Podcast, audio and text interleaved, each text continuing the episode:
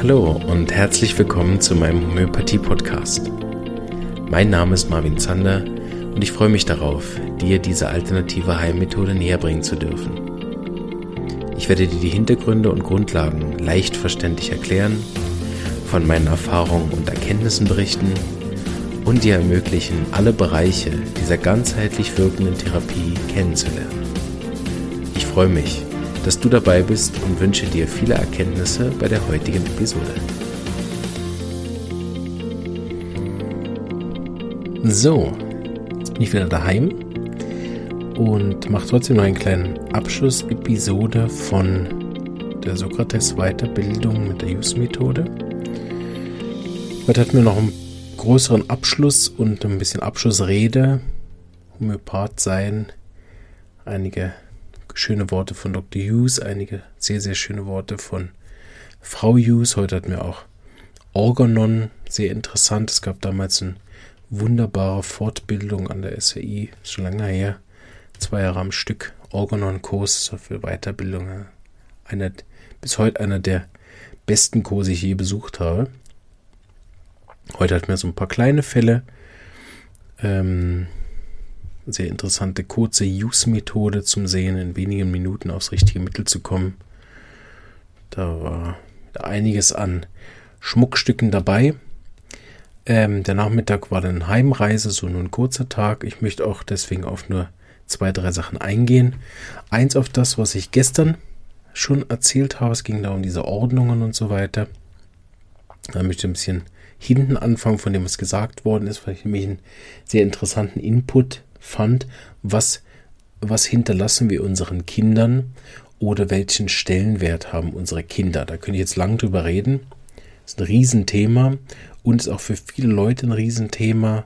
Hat auch kulturelle Hintergründe, warum das so ein Riesenthema ist. Es hat emanzipatorische Gründe, es hat wirtschaftliche Gründe, es hat eben evolutionäre Gründe. Also es gibt unglaublich viele Gründe, warum diese ganze äh, Aufopferung Mütter für Kinder, Aufopferung Väter für Kinder, diese Kinder, für die sich irgendwie alle aufopfern, dann die Schuldgefühle der Kinder, dass sich die ganzen Eltern und Großeltern und alle aufgeopfert haben, wenn sie dann Erwachsene sind, es dann je nachdem kopieren oder in Revolte gehen und ihre Kinder verwahrlosen lassen oder das noch versuchen zu übertreffen, ne? weil Mama und Papa haben sich schon aufgeopfert, jetzt mache ich es aber noch besser als Mama und Papa und opfer mich noch viel mehr auf und werde diesmal alles richtig machen und Frühförderung eine Phase, wo es dann gab, dann so, ne, dann werden sie aus dem System genommen oder fürs System vorbereitet, wird erzogen.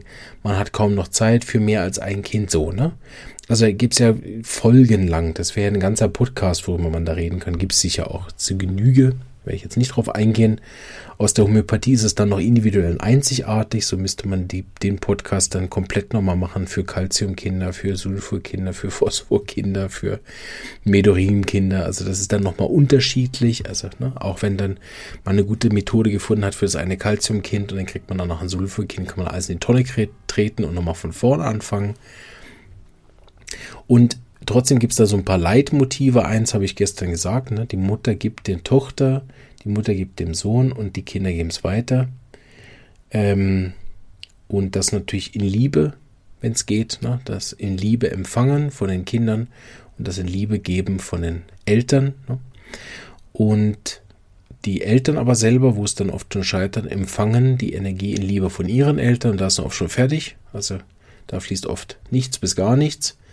Deshalb sind die Eltern auch so oft so kraftlos und hinterlassen den Kindern dann immer einen Haufen Zeug. Also es ist ja oft so bis, bis weit über die Pensionierung hinaus sind die Eltern beschäftigt damit, ja, wie, was hinterlasse ich meinen Kindern, Erbe und all so ein ganzes Zeug, ne, was da dann plötzlich ein Thema wird oder, oder der Schulden hinterlassen, Mama mir, ne? Also, und Dr. Hughes hat gesagt, dass, also so auf den Punkt gebracht, ist es wichtig, dass man den Kindern eigentlich nichts anderes hinterlässt, als ihnen eigentlich die Möglichkeit zu geben, im Leben irgendwie selbstständig klarzukommen, sei das ein Beruf lernen oder lernen, wie man Berufe erlernen würde, so, oder dass man ihnen grundsätzlich eine Chance gibt, äh, in einem System, welches System das auch immer ist, irgendwie klarzukommen, ne, sei das in dem eigenen System oder im, im System, was es draußen gibt oder ne, ihn irgendwie zu unterstützen, auch in seinen Talenten, so. Ne?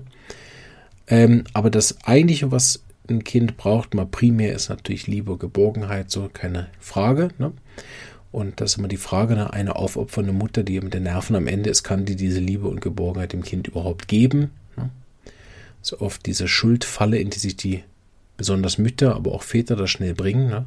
Ich müsste doch immer ausgeglichen sein. Dann machen sie sich den ganzen Tag fertig, dass sie nicht ausgeglichen sind und dann noch weniger ausgeglichen zu sein als vorher, um sich dann noch mehr fertig zu machen. so. ähm, äh, jetzt habe ich mich gerade rausgebracht. Was würde ich eigentlich sagen? Ähm, genau, Liebe und Geborgenheit, ne, ohne Schuldgefühle. Und dazu gehört zum Beispiel auch, dass die Mutter, der Vater sich viel um sich kümmert, damit sie überhaupt liebevoll ausgeglichen sein und, und wohlwollend dem Kind gegenüber sein können. Ne, was schon mal so durch die Blume dann nahelegt, dass das Kind auf gar keinen Fall an erster Stelle in so einer Familienordnung stehen kann, weil es sonst keine Liebe und Geborgenheit auf lange Sicht bekommen wird. Ne? Das gar nicht geht, wenn die Mama und der Papa sich beide vernachlässigen. Also es braucht mindestens eine Gleichpriorisierung, wenn nicht sogar eine Höherpriorisierung der Eltern. Und dann nochmal Klammer auf, das habe ich letztes Mal ja in epischer Breite erklärt. Das heißt nur gar nicht, dass das denn also erstmal gerade ins Gegenteil fällt, dass ein arme Kind plötzlich verwahrlost ist, sondern äh, oder, oder nicht gleichwertig wäre, ne, wenn ich die Prioritäten anders setze, sondern das ist nachher eigentlich eine weise Entscheidung. Neben dem empfiehlt Dr. Hughes aber den Kindern eben dann keinen Wohlstand in dem Sinne zu ermöglichen. Ne. Oft haben die Kinder viel Geld oder viele Spielsachen oder viele Beschäftigungen, Freunde, Hobbys, ne, aber keine Liebe und Geborgenheit. Und auch, das ist das, was er findet, und das äh, drücke ich gleich nochmal ein bisschen anders aus, ne, dass man ihnen beibringt, ein guter Mensch zu sein. Das ist natürlich also definitiv etwas, was man definieren muss, was das heißt. Und das wird am Schluss auch wieder individuell sein und kulturelle Unterschiede machen und auch zeitliche Unterschiede, also was ein guter Mensch im 19., 18., 15., 9. Jahrhundert war und was es in 20.000 äh, Jahren sein wird, ist natürlich etwas, was auch sich verändern wird und auch homöopathisch gesehen sehr individuell ist. Also die Qualitäten von Calcium sind ganz andere als die Qualitäten von Lycopodium und keins davon ist besser oder schlechter. Also dem Kind auch individuell beibringen, was habe ich für Stärken, was habe ich für Schwächen. Ähm, äh, oder vielleicht auch an einigen Stärken und Schwächen arbeiten, dass die besser oder weniger stark werden. Ja, genau. Ähm, und ich würde das nochmal umbenennen, dass es ein bisschen allgemeiner ist, ne? ihnen beizubringen, äh, die anderen Menschen als gleichwertig anzusehen und sich selber aber auch. Ne? Also diese Liebe dich selbst wie deinen Nächsten, ohne das jetzt christlich irgendwie meinen zu wollen, ne? Obwohl es natürlich daher kommt, aber vielleicht sogar ja von dort auch irgendwo kopiert ist, weiter zurück. Ne? Vielleicht kommt es ja nicht mal von da und auch Christus hat es ja vielleicht nicht erfunden, sondern in irgendeiner Form einfach auch erinnert, ne? sagt, dass es auf eine gewisse Art auch logisch ist, ne? auch aus einem Heilungsperspektive heraus ist sich selbst liebevoll behandeln etwas sehr, sehr Heilendes. also auch als, als Arzt in irgendeiner Form, sei es jetzt homöopathischer Arzt oder ayurvedischer Arzt oder Yoga-Arzt oder ne? welche, welche Heilerqualitäten auch immer ich da jetzt habe. Ähm, ist, ist das ein, ein wahrnehmbarer Erfahrungswert und damit eher eine Weisheit, ne, sich selbst liebevoll zu behandeln und dadurch kein egozentrischer Egoist zu sein oder Narzisst oder irgendwas anderes, bewusst. Ne? Manchmal kann man dafür ja auch nichts äh, direkt, ne? dann sind es dann äh, Wunden, die da noch nicht geheilt sind, äh, die wir fast alle haben. Äh, aber das beiseite.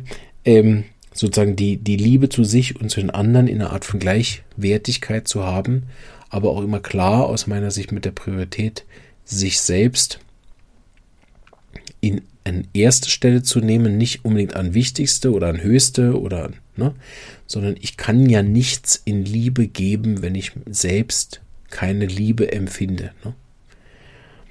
Ähm, sonst ist es irgendwie wieder ein Aufopfern, ein Hingeben, ein, ein selbstloses Verhalten. Ne? Das ist etwas, was er am Eckart Tolle sehr gut finde, aber was sicher auch er nicht der Einzige ist, der das gesagt hat, oder sicher nicht der Erste. Ne?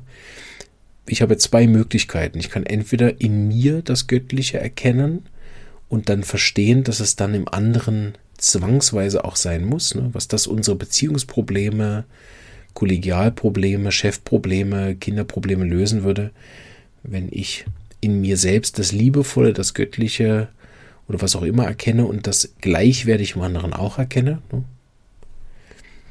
Also nehmen wir mal an, wir wären tatsächlich göttliche Wesen im Kern, ne? Verbunden mit dem, wenn ich, wenn ich jeden Menschen, egal was der macht, äh, unter dem Aspekt anschauen würde, ne? dann hätte ich ja auch viel weniger Konfliktpotenzial. Ne? Was soll ich mit Gott streiten?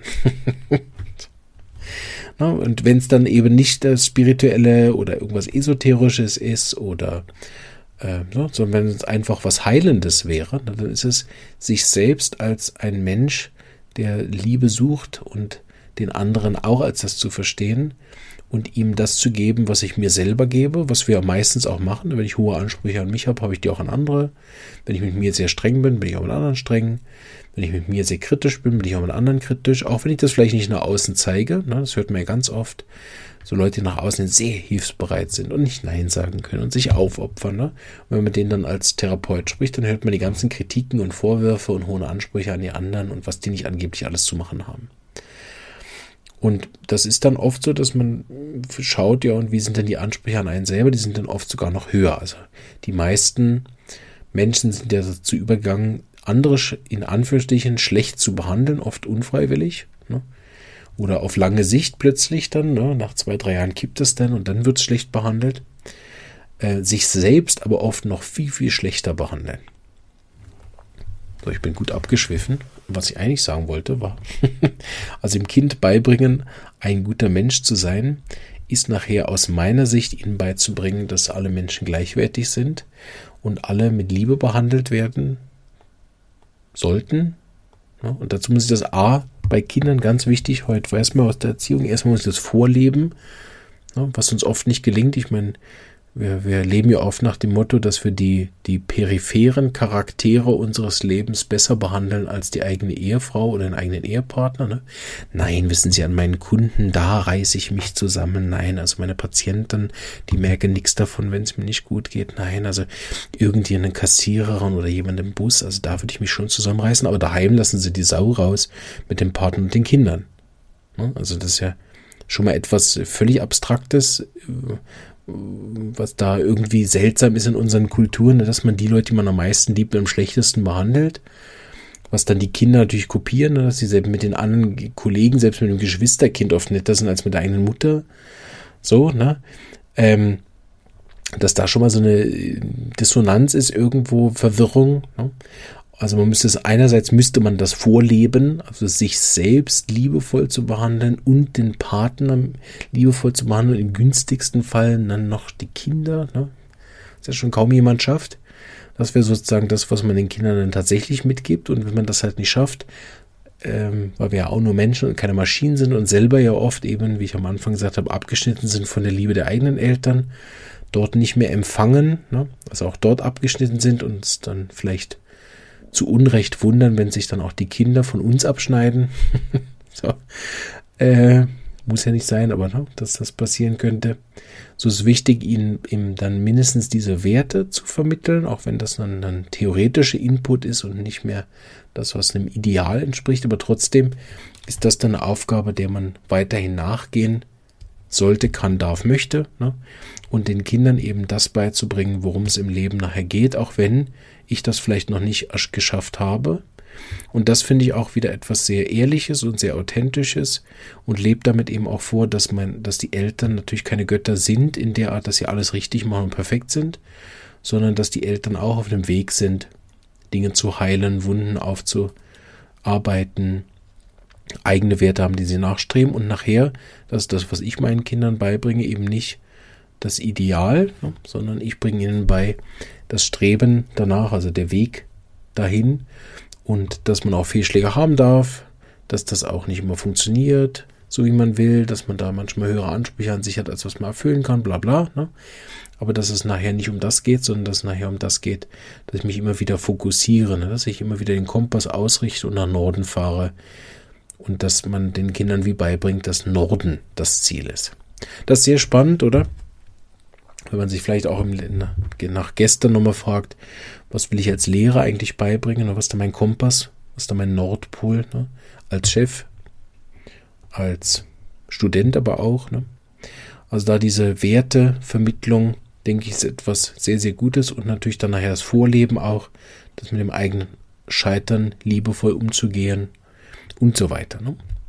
Das wollte ich mal mitteilen, dass wir das besprochen haben. Sehr, sehr guter Input von Dr. Hughes, wie ich finde, dass wir uns, das passt auch, glaube ich, zu vorgestern. Ne? Und wenn ich mich für Geld arbeite, arbeite ich für nichts. Ne? Und wenn ich den Kindern Materielles hinterlasse, habe ich ihnen im Endeffekt nichts hinterlassen.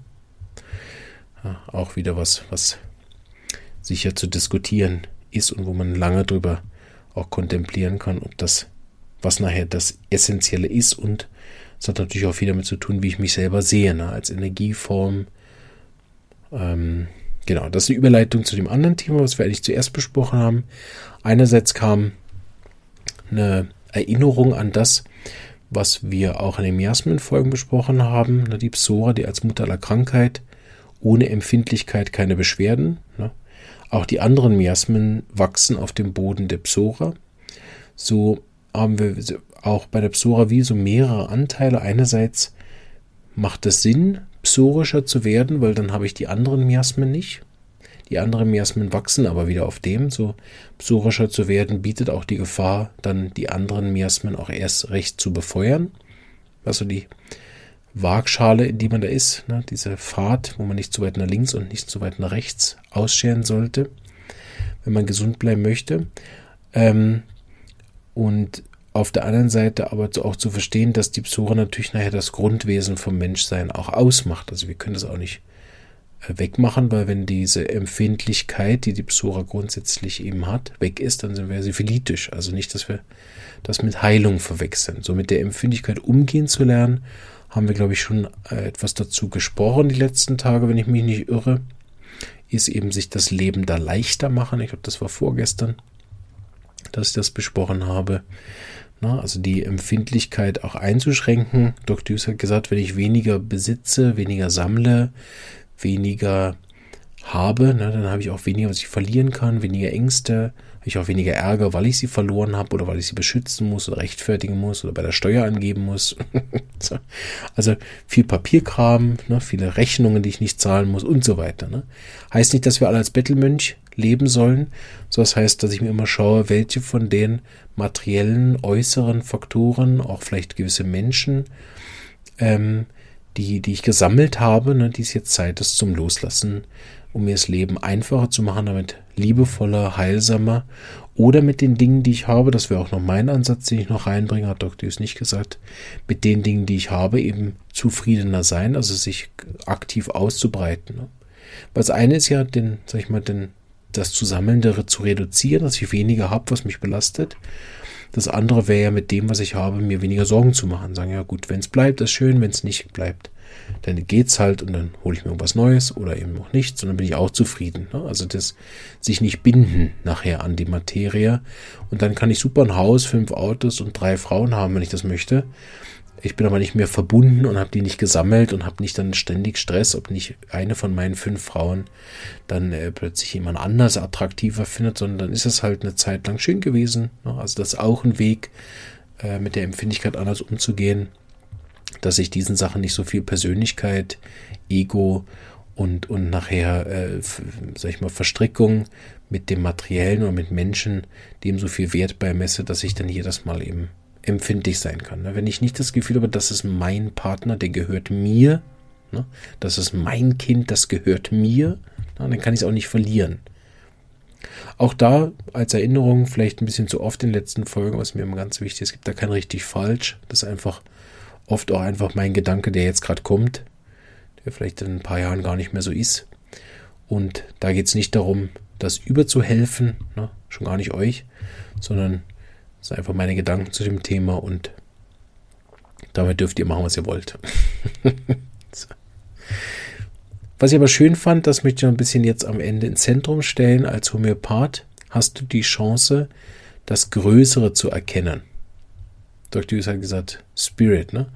Dadurch, dass du mit der Homöopathie mit unsichtbaren physikalischen, wahrscheinlich quantenphysikalischen Arzneien hantierst, ne, hast du den Blick ins Dynamische, ins Feinstoffliche, ins Energetische, in den Schwingungsbereich, in das, was auch uns Menschen wahrscheinlich im Kern ausmacht und eben nicht das Materielle. Oder anders gesagt, auch das Materielle ist ja in seinem Kern unsichtbare Energie, die sich so weit verdichtet hat, dass man sie sehen kann. Ne? Aber der Kern von Materie ist ja am Schluss viel leerer Raum, wenn man das so sagen kann. Ne?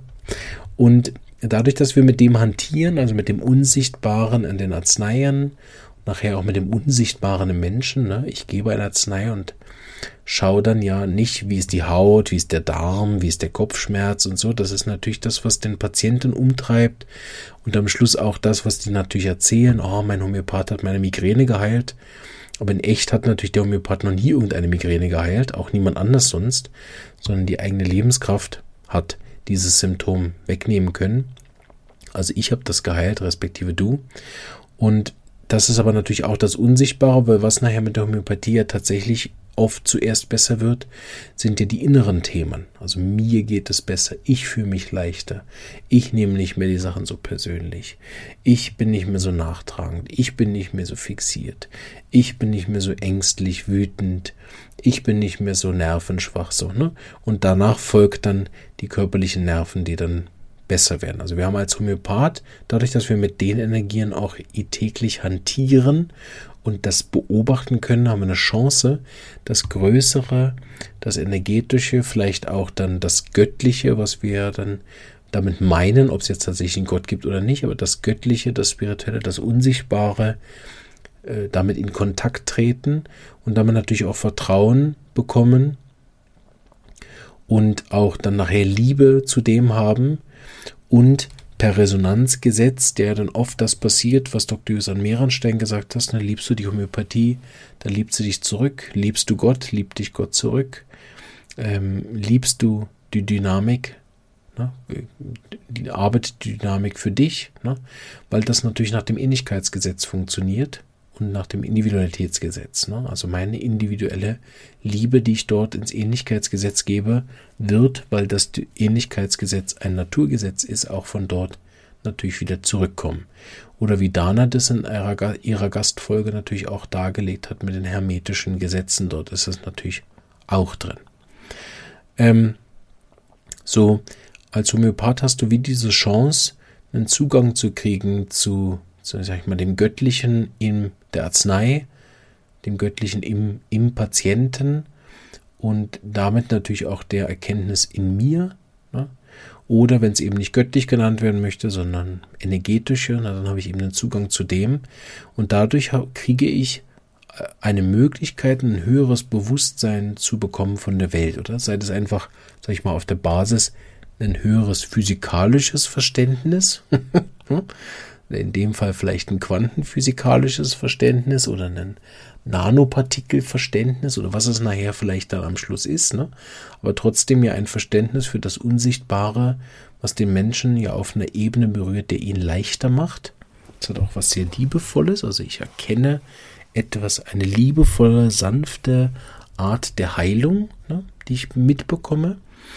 Und als das habe ich dann auch ein gewisses Vertrauen, weil ja all das, was im Patienten ist, all das, was in der Arznei ist, ja auch in mir ist, irgendwo. Ne? Gerade wenn ich selber natürlich homöopathische Arznei nehme, dann spüre ich das natürlich auch wieder. Und damit natürlich auch dann andere Beziehungen nachher bekomme zu Menschen, zu materiellen Dingen, zu, zu all den äußeren Faktoren, eine andere Beziehung dazu bekomme und eine Chance habe, keine Ahnung, irgendeine Art von Weisheit oder Erleuchtung oder wie es nachher nennen möchte, die aber am Schluss eben nicht zu mehr Psora führt und dass ich dann das, ich weiß nicht was mitmache, sondern ähm, dass es mir dann Ruhe gibt, Vertrauen und bis zum Schluss vielleicht auch Todesängste nimmt oder materielle Ängste nimmt oder Versagens- und Verlustängste nehmen kann. Ähm, so das ist, was Dr. Hughes viel macht und was ich von ihm auch übernommen habe, dass ich ähm, mein Bestes gebe. Das ist ein Satz, den ich oft sage. Und dass ich auch immer wieder dort in der Schule gehört habe. Ne? Ich gebe im Rahmen meiner Möglichkeiten mein Bestes und meine Möglichkeiten heißt, dass ich viel lerne, viel mich weiterbilde, Rubriken lerne, Mittel lerne, Anamnesetechniken lerne, Patienten betreue. Also mein Bestes zu geben und den Rahmen meiner Möglichkeiten zu erweitern, das ist mein Job. Aber am Schluss gibt es etwas, ähm, was wie darüber steht und ähm, ob man es jetzt Schicksal nennen möchte oder eben Göttliches oder Karma, keine Ahnung, ich will das vielleicht gar nicht benennen, aber es gibt irgendwas Höheres, irgendwas Größeres, irgendwas Unsichtbares, was dort noch mitarbeitet und wie auch noch mit einwirkt. Dr. Hughes hat es ganz klar in einem göttlichen Zusammenhang gesehen. Ne? Äh, ich mache, was ich kann, aber Gott entscheidet, ob es heilt. Sicher nicht die Einstellung, die ich euch überhelfen möchte, ist vielleicht auch nicht die Einstellung, die ich so eins zu eins für mich jetzt nehmen würde. Ähm, aber sicherlich eine gute Einstellung, weil es, und das ist nachher das Wichtige, oder das, was, was mir auch sehr gut tut, ist nachher, es nimmt das Ego-Thema raus. Ne? Es nimmt das, ich habe jemanden geheilt oder ich habe jemanden nicht geheilt. Hm, man darf es nicht benutzen zum sagen, ja, ich habe alles gegeben, äh, ne, ich muss mich nicht anstrengen. Wenn Gott gewollt hätte, wäre das jetzt auch besser geworden. Ne? Also es ist keine Einladung, sich das Leben einfach zu machen. Auch wenn ich vorher gesagt habe, man soll sich das Leben einfach machen. so, aber, oder im schlimmsten Fall, was ich manchmal höre, ist, ja, der Patient hätte mir auch bessere Symptome geben können, ne? dass da irgendwie jemand anders schuld ist oder man selber schuld ist und so.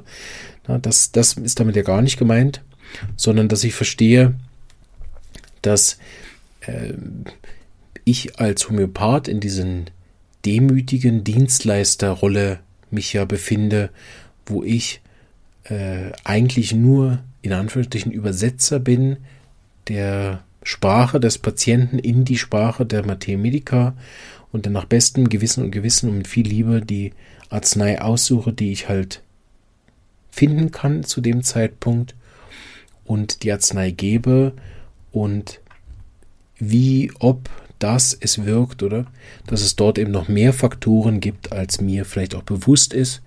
Eben dadurch, dass ich als Homöopath ständig mit dem Unsichtbaren Kontakt habe, ist es auch wie eine, wie eine logische Annahme, dass es dort eben auch noch viel gibt, ähm, was mir gar nicht bewusst ist. Das ist ja auch, was die Physiker oft sagen. Ne? Wir haben den Teil, den wir wissen. Wir haben den Teil, wo wir wissen, dass wir es nicht wissen. Und dann gibt es sogar noch ja den Teil, wo wir nicht mal wissen, dass wir es nicht wissen. Also einen ganz großen Bereich von, von Wissen, wo wir noch nicht mal rausgefunden haben, dass wir darüber gar nicht Bescheid wissen. Und der Homöopath durch die, durch die Arbeit mit dem Patienten ähm, und der offensichtlichen Erfahrung, dass Homöopathie zu großen Teilen, sowohl wenn es heilt auch nicht heilt, oder gerade wenn es nicht heilt, eben kein äh, Placebo-Wirkung ist und hat, und darauf reduziert werden kann, weil oft genug eben auch nicht mal eine Placebo-Wirkung stattfindet, ne? ähm, hat man damit Kontakt und dadurch einen leichteren Zugang zu dem. Und das sollte man, oder finde ich, oder sagen wir so, rate ich euch, eher dafür zu benutzen, zum sich nicht verrückt machen oder unter Druck setzen oder sonst irgendwas machen, sondern dort mehr Ruhe zu finden und zu schauen, was es mit einem macht, wenn ich mich selber eben als mehr wahrnehme als diese körperliche Hülle, die eben auch im Endeffekt eine verdichtete Energie ist. Und wenn man es auf den Kern nachher sieht, ein Haufen Leere dazwischen ist, wo, wo gar nichts ist, weil wir die Zahl vergessen haben. Ich glaube, zwischen den Atomen, also die, die Atomkerne zusammenzählt und die Leere dazwischen ist dann, also diese Atomkerne sind verschwindend gering und sehr viel Leere ne, dazwischen, also sehr viel in Anführungsstrichen unsichtbare Energie, so wie das Universum natürlich aus dem großen Teil aus nichts besteht, dunkler Materie oder wie das heißt, ne? diese Zwischenraum-Sache. Vielleicht ist das auch nicht mehr up to date, vielleicht gibt es inzwischen schon neue Erkenntnisse. Ähm, aber die Homöopathie basiert auf diesen Naturgesetzen, die wir beobachten können, Individualitätsgesetz, Ähnlichkeitsgesetz und dadurch ist natürlich auch ganz klar, wenn ich mich ähnlich liebevoll zu mir und zu anderen verhalte oder in dem Sinne ne, immer ein bisschen liebevoller als der Patient zu sich ist, das wäre der Ähnlichkeitsgesetz, dann äh, wird das nachher heilend wirken. Zu mir oder zu anderen. Ich hoffe, euch haben die philosophischen Ausflüge ein bisschen gefallen. Ich hoffe, ich bin, habe nichts gesagt, was irgendjemand verletzt oder beleidigt hat, sonst war es absolut nicht meine Absicht. Und ich freue mich auch immer, wir haben immer mal wieder so E-Mail-Diskussionen, auch dass Leute Dinge komplett anders sehen. Das finde ich ganz wichtig und richtig. Und äh, ist eben genau diese Möglichkeit, sich dann eben auch auf gleichwertige Augenhöhe zu begegnen, weil auch wenn ich natürlich Sachen hier im Podcast erkläre, empfinde ich mich in den seltensten Fällen als irgendeine Form von äh, ich weiß es und ihr wisst es nicht, so. sondern es ist mehr aus der Liebe heraus, diese Informationen zu teilen, einfach auch um meine Dankbarkeit eigentlich viel mehr der Homöopathie zu geben und meinen Teil dazu beizutragen, dass diese wundervolle Medizin allen äh, möglich gemacht wird, die danach suchen und das wollen. So, ich bin ganz gespannt, ob ich, äh, ob wir da noch ein paar Folgen Sokrates bekommen, in dem vielleicht ein oder zwei Interviews noch stattfinden mit irgendjemand aus dem Team von Sokrates. Mal gucken. Da mal ein bisschen rumfragen. Vielleicht hören wir dann so. Ansonsten war es das erstmal mit den Spezialfolgen zum Sokrates. Ich freue mich über euer Feedback, ob euch das gefallen hat, ob ich das immer mal wieder machen soll. Ich bin ja auch sonst an Intensivseminaren. Äh, wenn euch das gefallen hat, mache ich das immer mal wieder machen. Und ich habe ja in irgendeiner Folge das schon angekündigt, dass ich das so als äh, Philosophie Saturday oder Grundlagen äh, Samstag irgendwie so überlege, das zu machen und da einfach irgendwo ein Buch aufzuschlagen, um mal zu gucken, was da drin steht und dann meine spontanen Gedanken zu dem Thema zu machen. Ich glaube, das ist ganz cool, passt gut in den Podcast. Und äh, ja, freue mich da immer auch auf eure Feedbacks oder über die Webseite könnt ihr auch eure Wunsch-Podcast-Themen angeben. Dort waren jetzt einige, die da geschrieben haben und sehr knapp waren. Also Wunsch-Podcast-Thema Kinder. Da denke ich, okay, die kennen mich nicht besonders gut, weil da mache ich nämlich 30 Folgen zu Kinder und bin immer noch nicht fertig. Äh, dort es, wenn ihr ein bisschen konkreter werdet. sonst sonst äh, sende ich eventuell dann auch an euch einfach vorbei, ne? weil ich ja keine Ahnung habe, was ihr damit meint. In dem Sinne alles Gute, bis bald und äh, ja, behandelt euch und andere gleichwertig und liebevoll. Tschüss.